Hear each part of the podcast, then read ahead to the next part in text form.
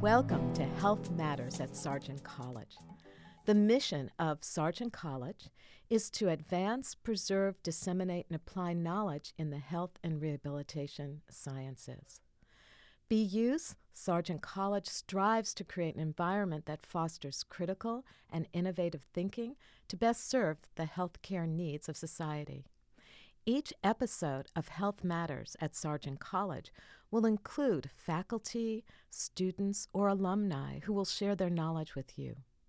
I'm Karen Jacobs, the Associate Dean of Digital Learning and Innovation at Sargent College, and I'll be your moderator for each episode.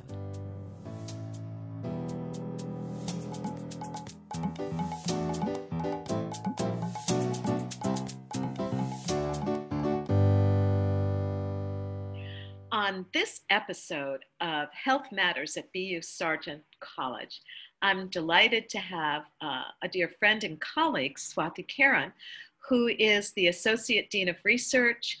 Um, she is also uh, the Yang Professor in Neurorehabilitation. She's the director of the Aphasia Research Laboratory, and she is the research director of the Aphasia, Aphasia Resource Center. Swathi, you have so many titles, um, and you are doing so much at Sargent College, and I'm delighted that you're the guest for this episode of Health Matters. Happy to be here. So let's start at the beginning. Um, tell us about your research interests, some of the work that you're doing at Sargent College, and how you are making a difference in the lives of so many people. Okay, uh, that's a long story.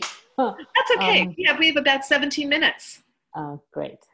So I'm going to start with my interest in aphasia, which is uh, a communication problem that people have once they've had a brain injury. It could be a stroke um, or a traumatic brain injury, and sometimes even after somebody has um, a tumor.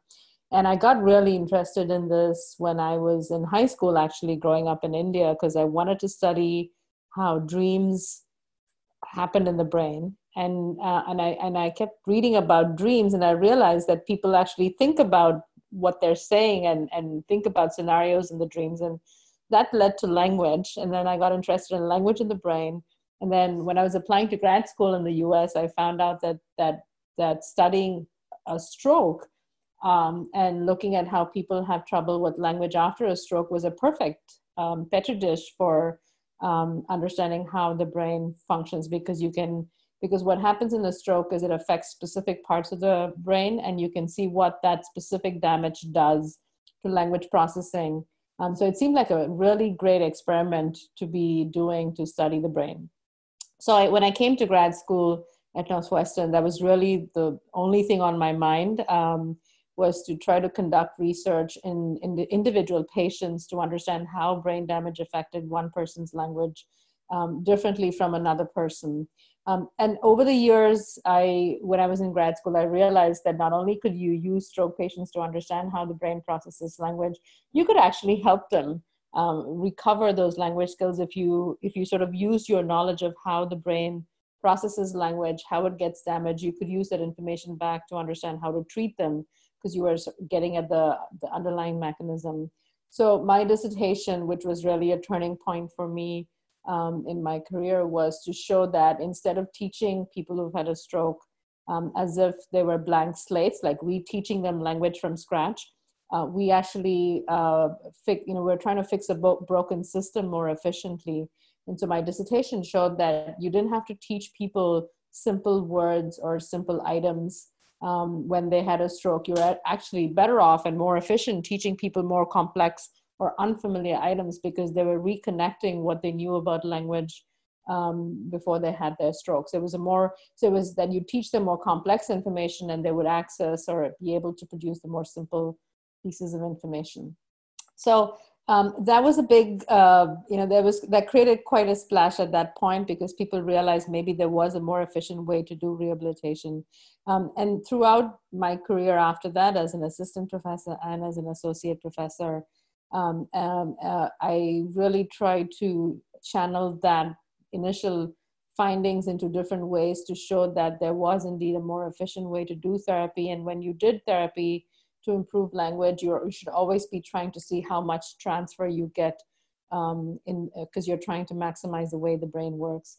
Um, and then for the last 10 years, we've sort of, we feel like we've come to a point where we understand more how therapy works and we started looking at how the brain actually responds to that therapy. And that's where a lot of our neuroplasticity work began was we started combining um, people who have had a stroke and received therapy with brain activation, uh, neuroimaging methods of fMRI and DTI and so forth. And so now we have a better understanding of how the brain's recovering in response to that treatment. Um, and then somewhere along the way, I, I, started to realize that we were doing all this great work with therapy, uh, but it actually wasn't affecting the patients as much. Um, it was mostly research work that we were doing. Uh, but then we were lucky to get the opportunity to start um, Constant Therapy, which is a software platform that patients could access um, at home on a tablet. And that actually, again, changed um, the, the another inflection point for, for my research because uh, now the therapy that we had developed in the lab was accessible to thousands and thousands of patients across the world. Um, and now, uh, especially in times like this where people are asked to stay home um, and not go to the hospital or the clinic, um, it's been an even more important resource because patients can actually practice, continue to practice the therapy at home. So, so that's been my research trajectory. Um, Swathi, um, for our listeners, I think that they would love to hear more about constant therapy because you're right. This is such an, an such an important thing during this time when many people are distancing themselves and, and are in their home environment. Can you give us a little bit more detail to sort of paint a picture so people can understand what, what constant therapy is? Right. So when we started constant therapy in 2012, it was um, essentially our goal was to take all the different types of therapy approaches we had developed in the lab, myself and, and, and other aphasia rehabilitation scientists. Um, so we wanted to take those therapies that people would typically, uh, you know, clinicians, therapists would provide one-on-one, face-to-face using flashcards and objects. Um, we wanted to take that and completely digitize that so that people could sit on an iPad uh, and practice the same type of therapy exercise, but it would then collect data as they were moving their fingers or speaking um, and, and you know trying to read well, sentences or, or remember items and so forth. Um, so it was digitizing the therapy and at the same time collecting data as they were responding in this online format. Um, what we were able to uh, show um, uh, over a course of a couple of studies was that this was actually a very efficient way to deliver therapy because patients did not have to come into the clinic. Um, they would practice, if you ask them to practice therapy at home, our first paper showed that patients practice an average of four hours a week, and some people practice um, up to 11 hours a week of therapy, which is not something you would ever get if you actually came into the clinic. So since then, um, as I mentioned, there are thousands, and, I, I, think the numbers right now is 50 or 70,000 patients who are, who are practicing the therapy at home. Um, it's actually being used pretty widely across all English-speaking countries in the world, including Australia, United States, and of course, um, of course, in the United Kingdom, and of course, the United States. And um, it has become a way for clinicians to uh, do, you know, to provide systematic homework for patients. So when they're seeing the patients in the clinic, they work on certain things, and then they prescribe this uh, software program as homework. Um, but it's also become the only therapy that patients who are sitting at home and who don't have access to a therapist um, can practice therapy uh, by themselves. So all they have to do is um, turn on the app on their iPads or phone or smartphones um, and it remembers exactly where they stopped from the previous session and they continue their exercises and the therapy exercises are essentially driven by a, at this point fairly sophisticated artificial intelligence um, ai uh, algorithms that remember exactly where the patient was how well they're doing and how to provide them the next most difficult task um, it records the data the patients get feedback as they're doing the therapy it tells them whether they got it right or wrong and it gives them the next exercise. Um, and the software program records all that data. If they're working with a clinician, the clinician gets those reports. Um, if they're not working with a clinician, the patient can see their own progress on a daily basis, and then they get weekly summaries of their reports. Um, so it's really become i would think right now at least uh, a really important alternative for people who don't who can't go to the clinic to get one-on-one therapy.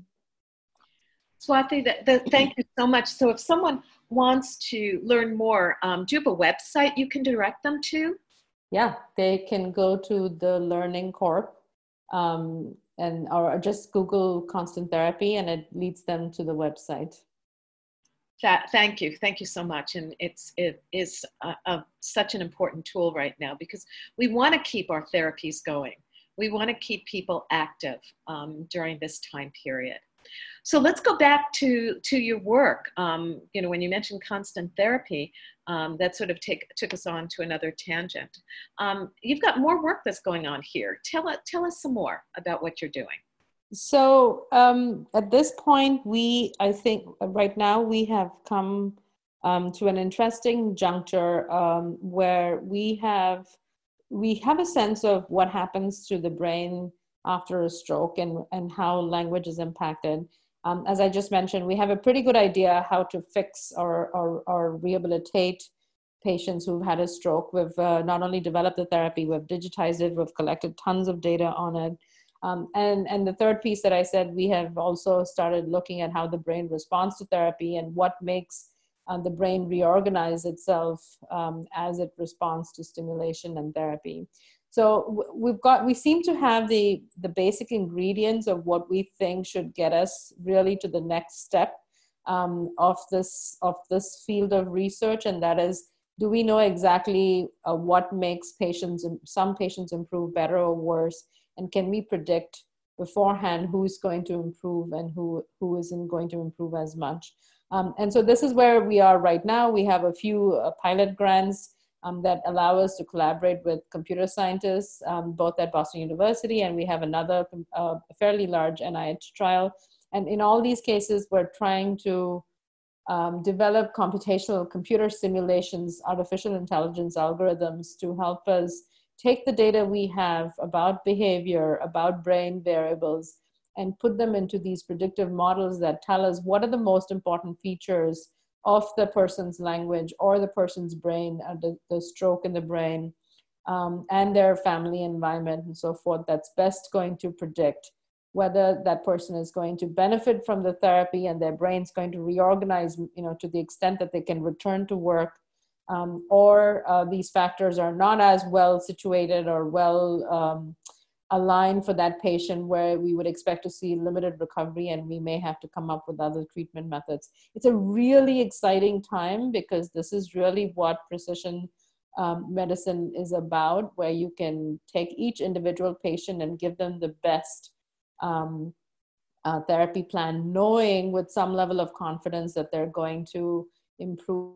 I think what distinguishes this from all the work that we have done in the past is that in the past it's been mostly trial and error. As every patient walks in, we try our best um, and we don't know until later whether it worked or not. Whereas here, we're using data um, that we've collected in the past to help understand it really well in a way that we can predict with some reasonable confidence that that person is actually going to benefit from the therapy.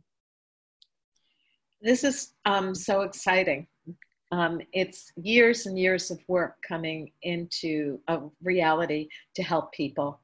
Um, you're doing um, some incredible work, and you're also um, helping uh, faculty at Sargent College um, with their research. So, tell us um, some of your role as the Associate Dean of Research um, at Sargent College and, and perhaps some of the initiatives you've been doing and, and any insight that you have to, you know, the growth of research at sure, Sargent yeah. College.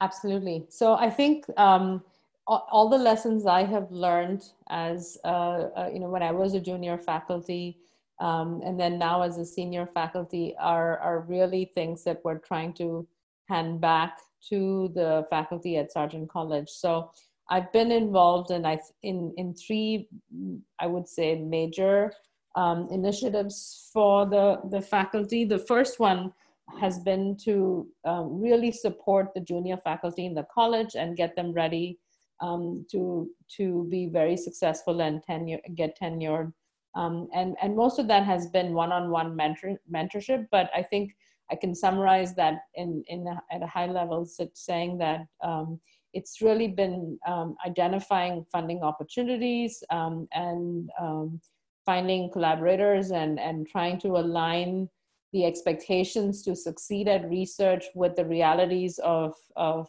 um, you know obstacles that individual researchers face. But trying to set having the goalpost in front of them which is tenure and then helping them get closer and closer to the goalpost is a big part of what i've been doing um, the second initiative has been to um, enhance uh, an already extremely successful research operation at Sargent. Uh, our Sargent funding um, has been over 16 million last year and probably going to increase even more. Um, and we are uh, at a point where faculty are very successful at, at, at, applying for and securing grants because of the nature of the work we do. But I've been, um, part of my initiative is to get the faculty connected to each other to uh, find greater opportunities for collaboration or, or, or complementary expertise, or find faculty outside of the college in ways that um, we could enhance their own research productivity or come up with new ideas. So that's a uh, that's a that's an initiative that'll see benefits in the long run. Right now we're trying to connect people to each other by hosting workshops and and sometimes it's really just about understanding the nuts and bolts of how something works like talking about clinical trials. Um, but sometimes it's much more broad as to trying to identify research collaborators who might be interested in pursuing mHealth as their research option um, and then the third, um, the third big initiative is to enhance the research uh, productivity within the college. And the first thing we've done is to um, is to uh, restructure the grant funding, the internal grant funding, in ways to to incentivize each and every faculty and staff, you know, clinical faculty member at Sargent to secure money for their pilot work and and eventually their professional development. Um, so uh, in the past, uh, that was sort of a limited approach where people who knew how to write these grants were securing grants, and there were others who felt that it was too daunting a process. And now we're trying to make this a much more um, you know open level playing field where everybody who had an idea that they wanted to try out uh, in the confines of Sargent that either affected the teaching or research or clinical enterprise felt incentivized to apply for something um, that would give them a chance to test it out. So that's that's the that's the short-term initiative, but the long-term initiative is to really increase the vibrancy of research at Sargent. Yes, and and um, your leadership role has been so important, and you've really helped to um, educate and inspire uh, faculty uh, to, to be part of this. And I think it's really important to help Sargent reach its strategic um, goals. So, Swathi, um, in the last couple of minutes of our podcast, is there anything you'd like to share with our listeners? I think that Sargent, um, so Karen and you and I have been part of the um, the development of the, the strategic plan for the college. We've been involved in many conversations, and I think that the time for a Sargent to go to I mean, it's already a college that's doing really, really impactful work. Um, we're very productive researchers, extremely um, well regarded clinicians. Um, so we're already doing well, but I think there's a point now where we can get to the next level um, and really show the world um, the kinds of leadership um, that's being demonstrated at the college. For instance, online learning, which is something you've been doing for a while, will become mainstream now after, after COVID. Um, mHealth, which is another thing that I just mentioned, a lot of faculty are involved in research at Sargent, um, including using smartphones to, you know, to get a test on people's um, mental health issues. These are going to probably be mainstream um, ideas in the next few years, and we were there first. And I think that um, it's a very exciting time uh, for Sargent because we could we we have the potential to become world leaders in many of the research and, and clinical research enterprise we have um, started to to work on for the last few years. Um, and I really hope that um, that that students, former students, alumni of the college realize the kind of groundbreaking work that has taken place and is still occurring and will continue to occur at Sargent. Um, that's going to change healthcare in the next 10, 15 years. We're seeing an inflection point here, and and I think we will be um, we will be extremely happy and and, um, and gratified if we make the right decisions um, right now in the, to capitalize on the opportunities that are in front of us. Absolutely. And so, you know, I see Sargent as a college being an agent of change to help yeah. change um, what we're doing in, in preventive medicine and yeah. preventive uh, therapies in, in the sciences. And um, thank you for your leadership and for being on Health Matters at BU Sargent College. I'm very happy. Thanks, friend.